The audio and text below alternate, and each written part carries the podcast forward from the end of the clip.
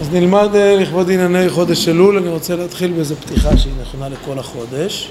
איך מתבוננים על החודש הזה, מה התפקיד שלו, כן, מה, מה עניינו. בדברי חכמינו יש כמה ביטויים שמתייחסים לחודש הזה. ימי סליחות, ימי רחמים, ימי רצון.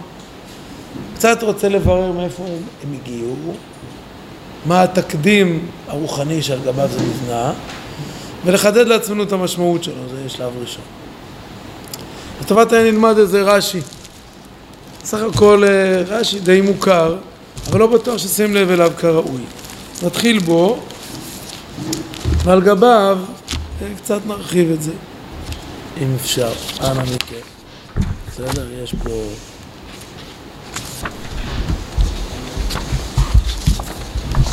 ברוך אתה אדוני אלוהים מלך העולם שהכל נהיה ממנו.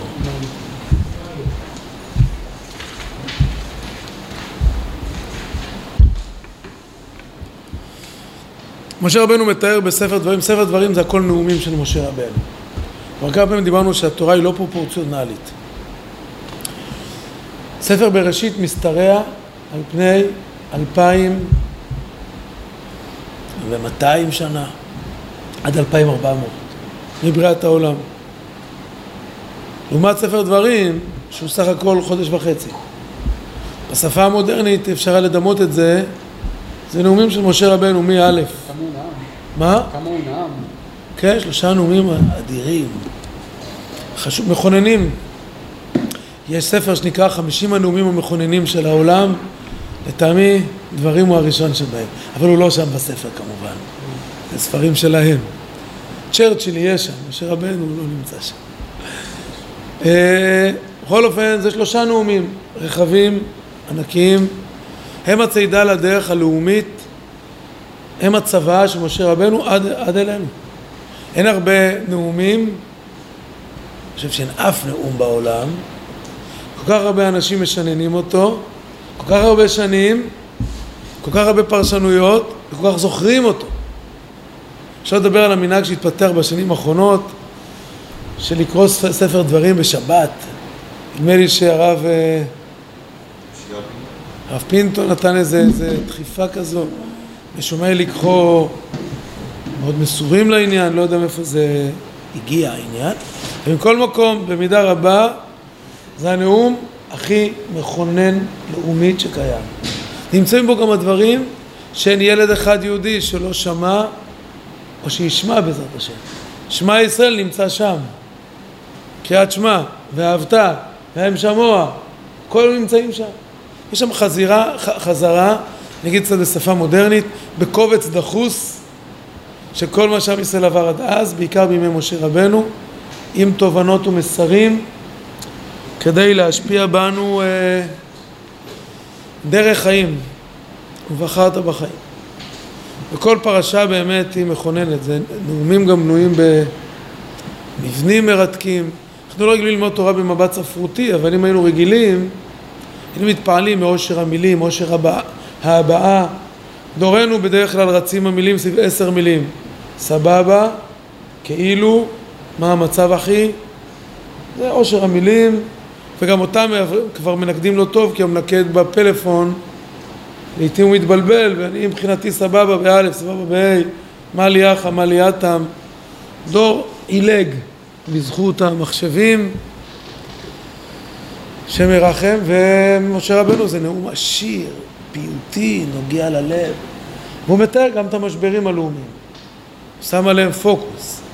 והמשבר, שני משברים לאומיים, הוא חוזר עליהם כמה פעמים בנאומיו. זה נאומים שנאמרים בסמיכות מאוד אה, קרובה.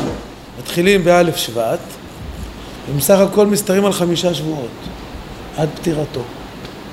אני גם מניח שבין נאום לנאום, שזה מה שאנחנו כעת בפרשיות הללו, בין נאום לנאום חלפו כמה ימים, ובכל עם ישראל דנו בנאום הזה. עם זה פתחו מגישי בוקר טוב ישראל בשבע בבוקר, עם זה הם דיברו. הם לא ראיינו איזה פרשן מבקר, מה הסתתר, מה המניעים של משה רבנו. הם העלו אנשים חכמים, נבונים, ידועים, שינתחו מה זה אומר לנו. מה עשיתי עם זה? סתום שהיה כל בוקר עלה יהודי אחר, פעם עלה גואטה ופעם עלה ליבסקינד ואמר, אני נגע לי מאוד המשפט הזה של משה רבנו אתמול כל הלילה לא ישנתי בגללו איזה תיקון חצות היה לי בגלל הדיבורים של משה רבנו? וזה נגע לליבו של כל העם ובין היתר הוא שם דגש על שניים שלושה מקומות שהם חוויה לאומית טראומטית. הוא שם עליהם את הדגש לא כדי לבכות עליהם אלא בעיקר כדי לתקן אותם. כי אצלנו אין עיסוק בעבר אם לא כדי לתקן את העתיד. לכן מקובל לומר בעולם בעלי המוסר שבעל עבירה הכוונה היא שהעבירה מה שהכי רוצה זה שהאדם יהיה בעל, בעלים, נשוי עם העבר שלו. שכל כך אחוז בעבר הוא לא יאמין שאפשר בכלל לתקן.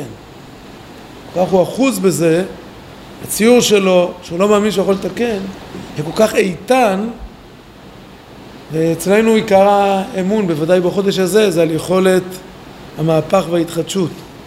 היה לי איזה... כן, שזה מהות.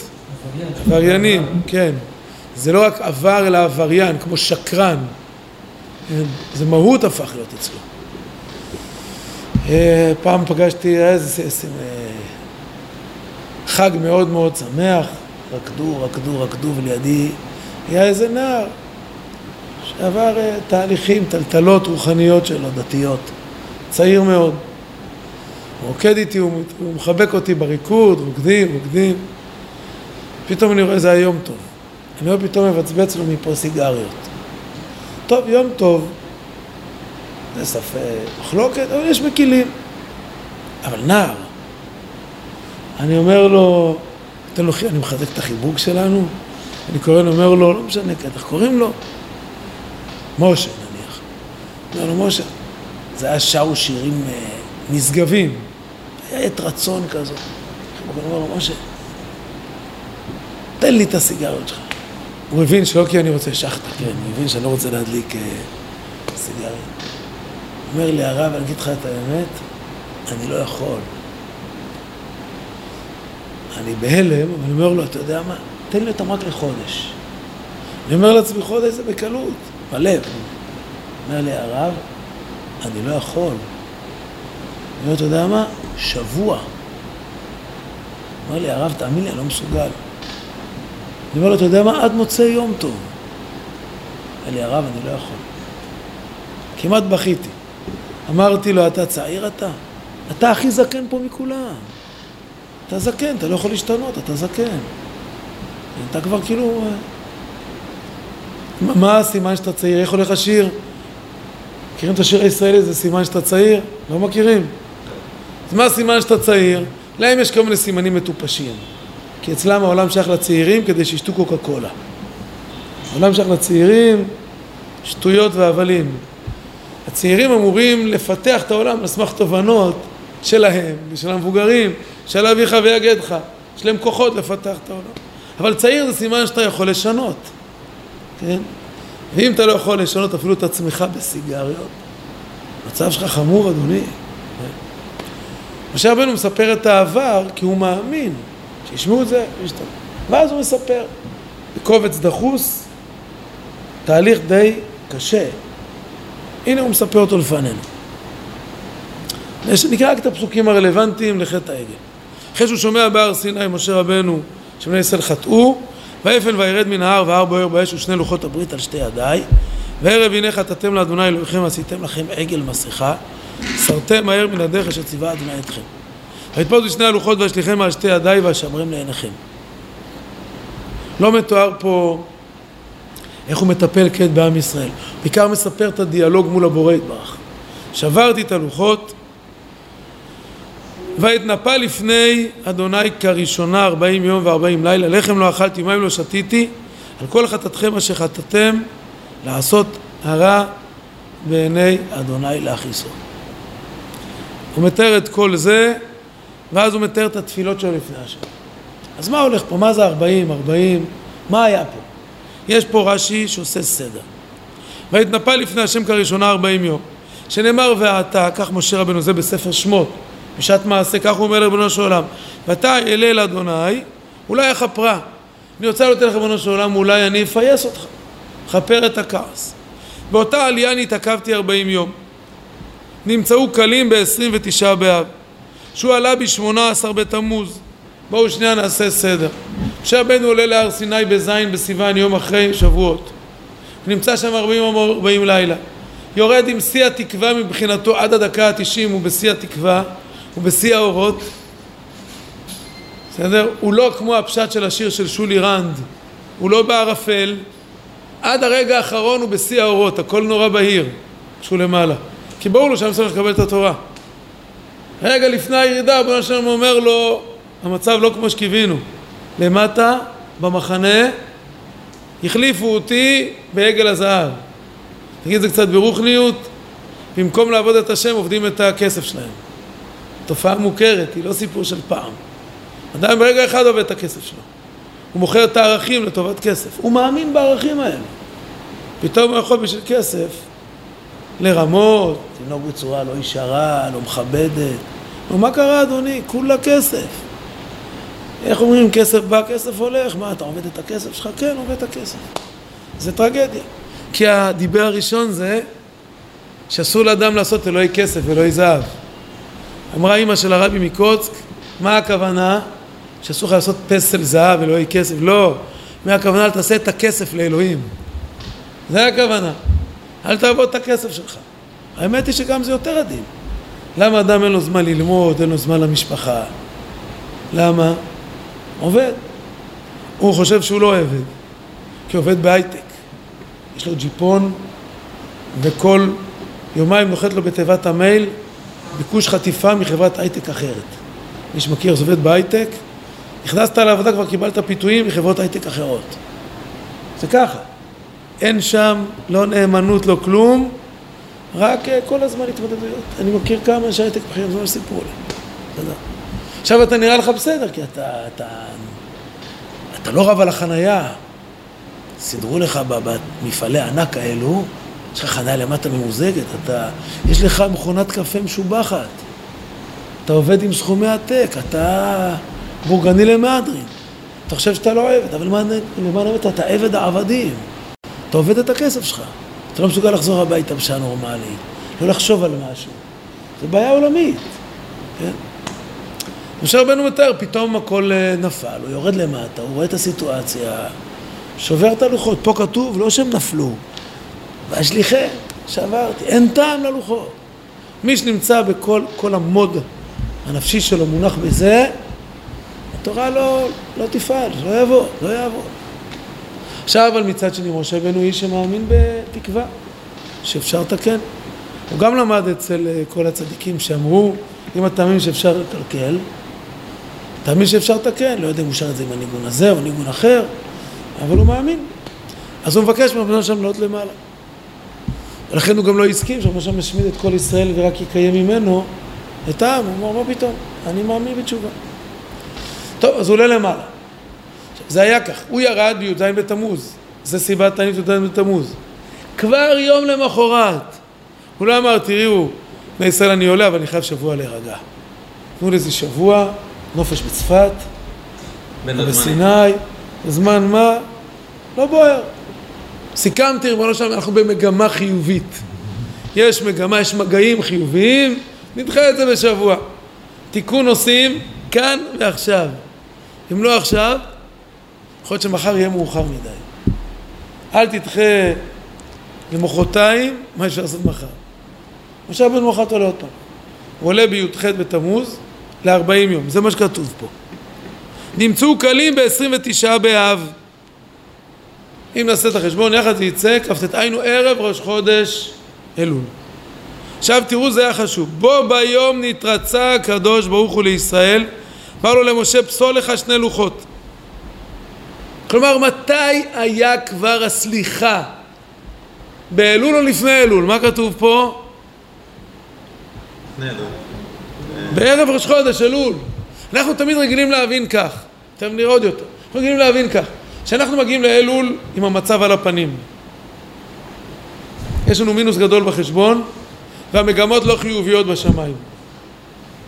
אם תעבוד טוב חודש, אצל ספרדים תעבוד חזק חודש, מארבע וחצי בבוקר, תצעק בן אדם מה לך נרדם, קום קרא, אולי יצא משהו, אולי יחוס עמני ואביון, אולי ירחם, אולי בכיפור, כמו שאומרים הספרדים, אולי בכיפור ישתנה המצב, אבל עד כיפור אתה על הקשקש, מצב לא טוב אחי, אם אתה גם שומע דרשנים מלא מוסר כאלו, הם מתגנים אותך בחודש הזה, שמצבך, אתה עכשיו בכניסה לתנור מספר שבע.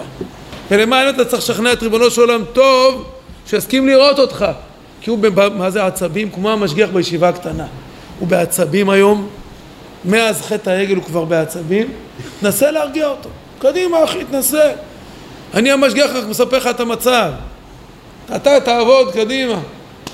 התיאור פה ממש לא כזה. התיאור פה שאיך אתה מתחיל את אלול, איך עומד המשגיח או המנהל בכניסה לחודש אלול, איך הוא עומד? אם הייתי צריך את הצגה. אז בתיאור המקובל הוא עומד עם פנים לפחות חמורות סבר. בתיאור הזה איך הוא עומד? ככה. זה מה שכתוב.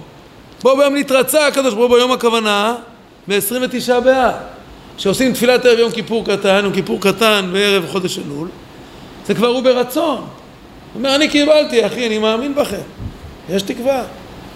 ארבעים יום האחרונים שהם אלול, הנה בואו נראה, ואמר לו למשה, אפשר לך שני לוחות, עשה עוד ארבעים יום, נמצאו קלים ביום הכיפורים, בו ביום נתרצה הקדוש ברוך הוא לישראל בשמחה. אמר לו למשה, סלחתי כדבריך, לכן כל כך ביום כיפור חוזרים על המילים, עוד פעם, סלחתי כדבריך, סלחתי כדבריך. אבל אני לא מבין. כבר היה כתוב קודם שהוא נתרצה ב-29 באב, ופה כתוב עוד פעם בו ביום. תראו, פעמיים היה כתוב ברש"י, ארבע שורות זה מעל זה, בעמודה הימנית. פעם ראשונה כתוב בו ביום נתרצה הקדוש ברוך הוא לישראל, על מתי זה? בסדר, אתם איתי? פעם ראשונה כתוב שמתי זה היה בו ביום? כ"ט. פעם שנייה כתוב בו ביום נתרצה ביום כיפור. בשביל מה פעמיים? יש שינוי. כבר בכ"ט באב, ערב ראש חודש אלול, ריבונו של עולם אומר, אני רוצה בכם. ביום כיפור אומר שזה בשמחה. מה גרם לשמחה? אני רוצה להגיד שהפשט לטעמי בימי רצון, זה לא הכוונה של ימים שצריך לגרום לריבונו של עולם את הרצון. זה ימים שהוא כבר הביע רצון. עכשיו מחכים רק לדבר אחד. לראות אם גם אנחנו רוצים. לראות גם אנחנו רוצים. הוא כבר עם פנים חיוביות מאוד, ברצון. השמחה תהיה אם זה יהיה הדדי. לא צריך לשכנע אותו לרצות, הוא רוצה. הוא אומר, חברים, אני לא סגור שאתם רוצים. נראה אם אתם רוצים. היה לכם נציג בכיר מאוד, הלך לקונגרס, קיבל מחיאות כפיים, כל ארה"ב קמה לקראתו כשהוא נאם, שכנע אותי. אומר ריבונו של עולם. שכנע אותי. אבל השאלה אם אתם משוכנעים, אם אתם באמת רוצים את זה. פעמים רבות משיגים לך איזו הזדמנות, ביקשת מישהו שיעשה עבורך שתדלנות, להתקבל לעבודה, להתקבל ללימודים, אחרי זאת כל השתדלנות, הפכת העולם, סידרת הכל, פתאום כמו ילד נורמטיבי בהרבה בתים, אתה אומר, אבא, אני בעצם לא רוצה. בעצם לא רוצה, כל מה שסידרת עבורי, בעצם אני לא רוצה. אתה טלפנת לחברים, היה לך פדיחת האמת לבקש מחברים טובה שיעסיקו את הבן שלך. אחרי שהם אישרו הכל, עומד יום לפני העבודה, אתה מת מבושה לטלפון לחבר להגיד, מה יגיד לך את האמת? הילד שלי לא רוצה. רבי ישראל מרוז'ין אמר שזה הפשט, שאנחנו אומרים בתפילה ביום כיפור בנעילה, שהקדוש ברוך הוא ידו פשוטה לקבל שווים. מה זה ידו פשוטה לקבל שווים? אמר רבי ישראל מרוז'ין, למשל, למה הדבר דומה? מישהו מושיט לך את היד, תן לך שלום, ואתה לא מחזיר לו יד. איזה מביך זה, לא? זה אחד הדברים הכי מביכים שקיימים. ודאי אם היה ביניכם איזה מתח. הוא בא אליך, מושיט לך יד, אתה משלות את היד תלויה באוויר. רבי סן מרוז'ין ידו פשוטה לקבל שווים, הוא שם יד.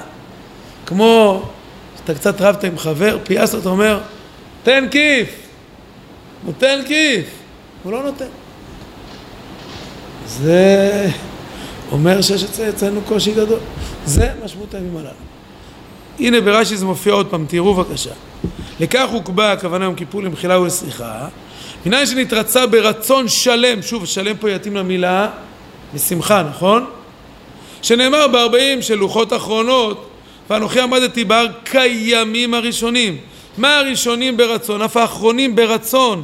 אמור מעתה אמצעים היו בכעס. ארבעים האמצעים בין י"ח בתמוז לבין כ"ט, שם היה הרבה ברור, נוקב, לא נעים. משה רבנו, זה מוצדק לכפר להם או לא מוצדק? מה אתה מבקש שאני אכפר להם?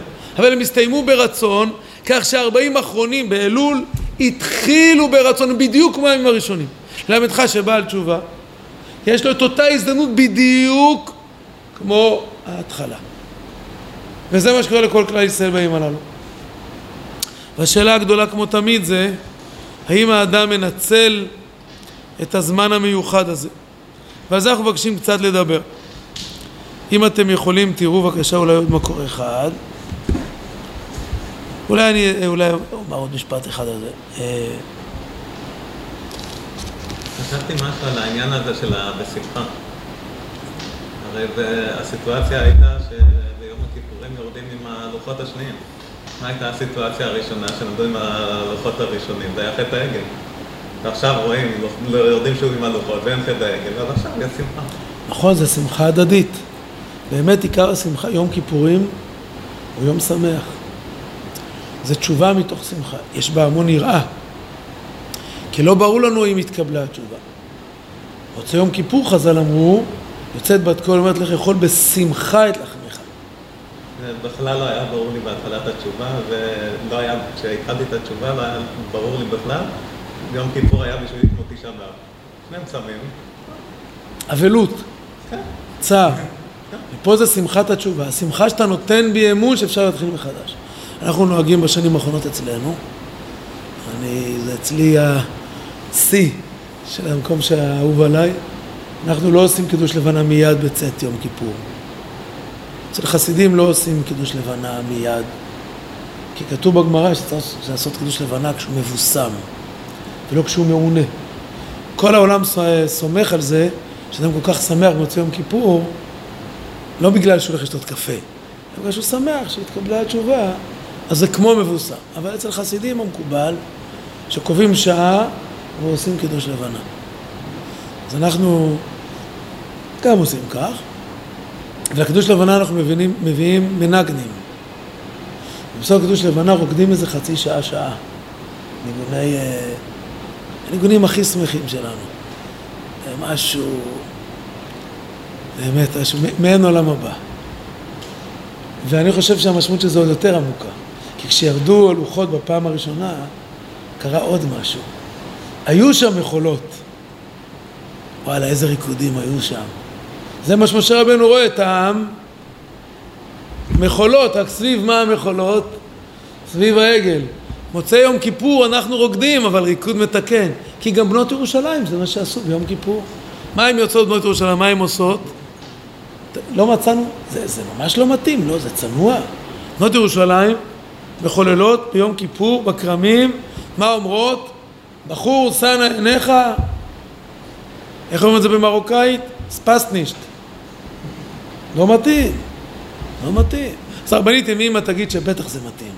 כל כך הרבה רווקות מבוגרות, בטח זה מתאים. אבל אי אפשר להסתפק בזה. הפשט הוא שבנות ירושלים זה נשמות ישראל.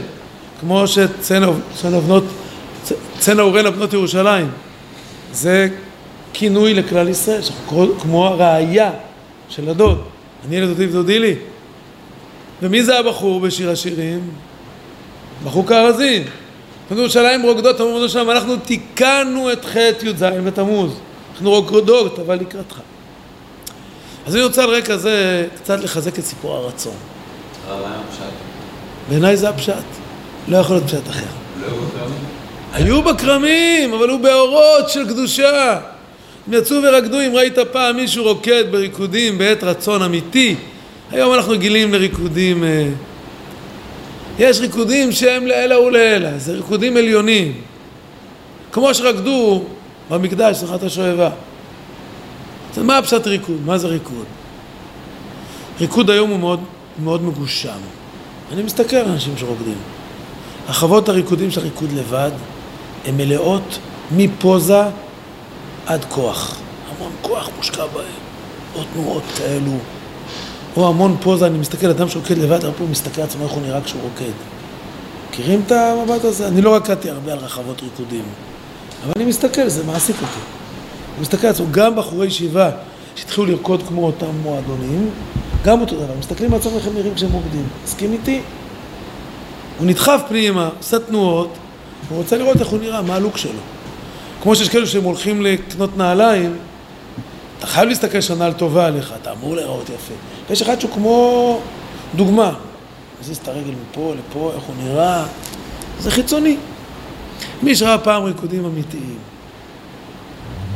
ויש הרבה הזדמנויות כאלה, במקומות שיודעים שיש נשמה טובה.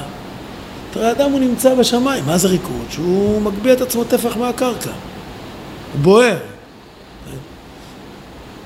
אתה רואה על הפנים שלו איפה, איפה הוא נמצא, הוא לא לקח שום אקסטזי לפני זה, לא שתה שום דבר, אין לא משקה ראשון ולא משקה שני.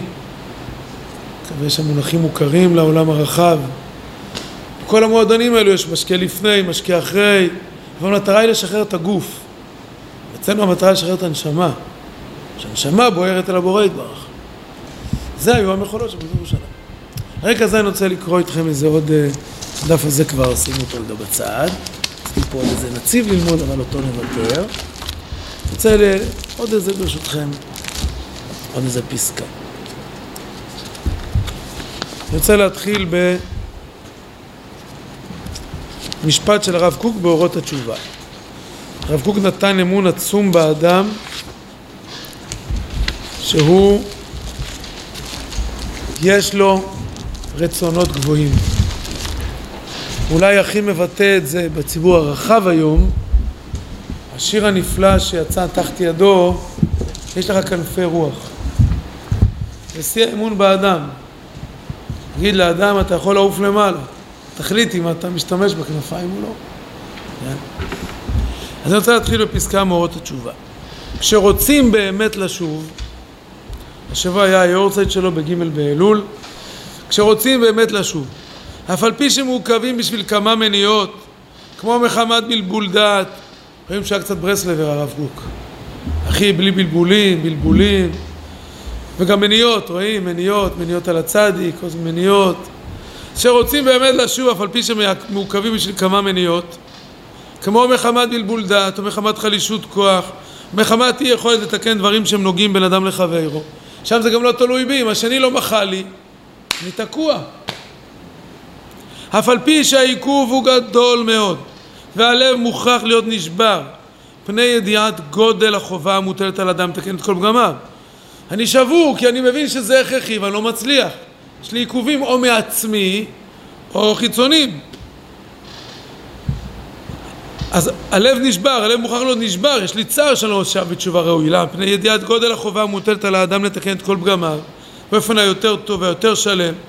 מכל מקום, כיוון שהרצון לשוב, לשוב בתשובה הוא אמיץ, אף על פי שאין בכוחו עדיין לסלק את כל המניעות, צריכים לקבל את ההערה הזאת של התשובה בתור תוכן המתאר והמקדש עד שלא יזוז מפני העיכובים של אי השלמת התשובה מכל רוממות ומכל עלייה רוחנית שראויה לו על פי קדושת הנשמה וצביונה הקדוש. כרגיל אצל הרב משפטים ארוכים בלי נשימה יותר מדי ביניהם, נסביר. הוא אומר, אם יש לך רצון, למרות שהעיכובים מאוד אמורים לצייר אותך, הרב הוא לא מצייר איזה אווירת שאנטי כזו. אחי, השם אוהב אותך איך שאתה, השם מקבל אותך איך שאתה, תהיה בסבבה, הוא רוצה אותך שמח, לא להיבהל אם יש לך קשיים, הוא לא שם, התיאור פה לא שם. התיאור פה אומר, אתה אמור להיות עם צער כל זמן שאתה מעוכב. אבל אל תהיה משותק מהצער הזה. אל תהיה מנוטרל ממנו. אל תייאש את עצמך ממנו. אלא תאמין שכוח הרצון שלך האמיתי הוא כל כך חזק, ההערה הזו היא עצמה הרצון הוא כבר גורם מטהר. הוא כבר גורם כזה שירומם ויקדש אותך. הביטוי הזה אצל הרב קוק, רצון, רצון, רצון, הוא ביטוי מרכזי. הוא לא מעצמו לקח אותו. אבל שנייה רגע, נאמר מילה אחת על רצון. רצון, כידוע אותיות בלשון הקודש, השורשים שבהם תמיד רבי משמעות עם השלכות אחד על השני. המילה רצון היא לא רק מלשון שאני רוצה, אלא גם מלשון ריצה. כשיש לאדם רצון, יש לו המון מוטיבציה, לרוץ. כל אחד מאיתנו שהיה בצבא במקום אחר דומה לזה, אמר לו פעם למפקד, המפקד אני לא מסוגל, וכל מפקד תקני אמר לו, אתה לא לא מסוגל, אתה לא רוצה. או הביטוי הידוע לא יכול, זה בן דוד שלא רוצה. האמת היא זה ממרה מהבעל שם טוב. מהתלמיד של הבעל שם טוב. מרבי יעקב יוסף מפולנה, שהוא שמע את זה מגוי אחד, שמע לחבר שלו, אל תגיד אתה לא יכול, תגיד אתה לא רוצה. וזו תובנה פנימית.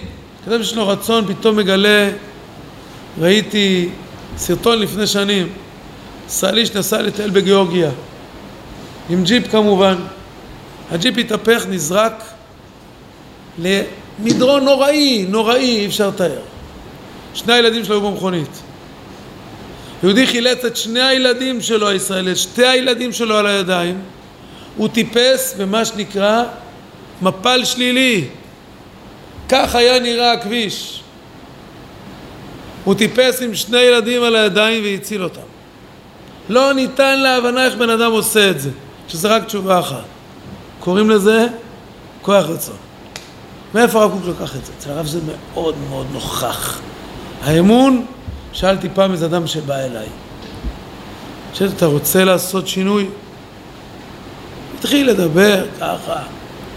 אמרתי לו, תגיד לי, אני רוצה לשאול אותך שאלה יותר קשה. אתה בכלל רוצה לרצות? יש פעמים שאני גם לא רוצה לרצות. אני לא, אין לי כוח לקום בבוקר. לא, אבל אתה רוצה לקום? אני האמת היא שאני לא יודע אם אני רוצה בכלל לרצות לקום בבוקר. אני כזה מיואש, כיכר המיואשים הפתח תקוואית, כזה מיואש.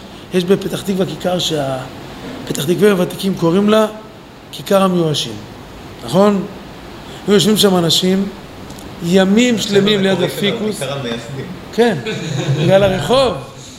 הפכו מייסדים, אולי זה היה מרוקאים, הפכו מייסדים. ישבו ימים שלמים, אני זוכר אותם. ימים שלמים עם השרשרת, תחת הפיקוסים, כל היום מסובב את המסבחה הזו, מי שמכיר, כל היום. זה, אדוני, תעשה עם עצמך משהו, חביבי, שנותן לך כוחות. מאיפה הרב לקח את הביטוי הזה של הרצון? יש זוהר נפלא, נראה אותו ושם נעצור. חמי, בואו ראה, זה לא החם שלי, למעלה למעלה. חמי, בואו ראה. כמה רחמנותא דקודשא בריחו עם בריאוי, כמה ראש מרחם, אוהב את בריאותיו. דאפילו דיהו חייו היתיר, אפילו אם האדם חייב, הכוונה רשע גדול, יתיר מאוד, וירהר תשובה. לא יכיל להם בתשובה, יש לו מניעות על התשובה, מיד תראו, זה המקור של אורות התשובה. הוא לא יכול, מכל מיני סיבות פנימיות או חיצוניות. הוא מת, הוא מת. כלומר, הוא לא יצטרך להגשים את הערעור שלו. איי, בוודאי מקבל עונש. למה הוא מקבל עונש? כי הוא לא הגשים, הוא מת רשע. על דאזיל בלא תשובה. זה שהוא מת מעולם לא תשובה. אבל לבטרה ורעותא דשבי למעבד תשובה. אבל אחרי אותו רצון שהוא רצה לעשות תשובה, לא הידיעת, זה לא שר מקמא מלכה הילה. זה לא נעלם מריבונו של עולם. הרצון לא הולך לאיבוד. וקודשא בריחו עושה מקום לאותם חייבים. אני מדלג לפסקה הבאה המודגשת. ולית רעותא תבה דהתאבד מקמי מלכה קדישא. אין רצון טוב אחד שהולך לאיבוד לפני הקדוש ברוך הוא. רצון, כי הרצון הוא הכוח המניע. תמיד אני נוהג לומר אצלנו במשפחה, אצל התלמידים שלנו, המקום הכי משגשג ביהודה ושומרון, הכי זוכה לקונצנזוס, והכי מפותח, זה גוש עציון. גוש עציון. גוש ענק, מפותח. אמריקאים, basement, אפרת, הכל ענק, יפה, מטופח, מבוסס, מרשים. אני אומר למה אתה חושב שזה בגלל האמריקאים שבאו עם כסף? לא! זה בגלל שכשנפלה כפר עציון, כמו שעבר בקשר, מלכה נפלה, מלכה נפלה, ד' אייר תש"ח, עם הטרגדיה שכל האבות שנהרגו שם, כל היתומים שנשארו. היתומים האלו כל יום שישי היו הולכים ומתצפתים על עץ האלון. מה שבונה את גוש עציון זה לא הכסף, זה הכיסופים של ה-19 שנה לחזור. הערעורים הטובים. כשהם הולכים ללוי אשכול בתשכ"ז אחרי ששת הימים, אומרים לו רוצים לחזור, כך אומר להם לוי אשכול, נו קינדר לך, הוא היה אוהב לדבר יידיש, נו קינדר לך, נו ילדים, אם אתם רוצים, תחזרו. ואני אומר בכלל לא לוי אשכול אמר את זה, ריבונו של עולם אמר את זה, ילדים שלי, אם אתם באמת רוצים, אז תחזרו, תחזרו בתשובה, תחזרו, זה יחזור, כי לרצון, מצידו יש רצון בארבעים יום האלו. עכשיו זה הימים שאנחנו צריכים להוכיח לעצמנו וכלפיו, כדי שזה בשמחה הרצון, שיהיה רצון אמיתי, צריך להיות הדדי, זה העבודה של הימים הללו. בשורות טובות.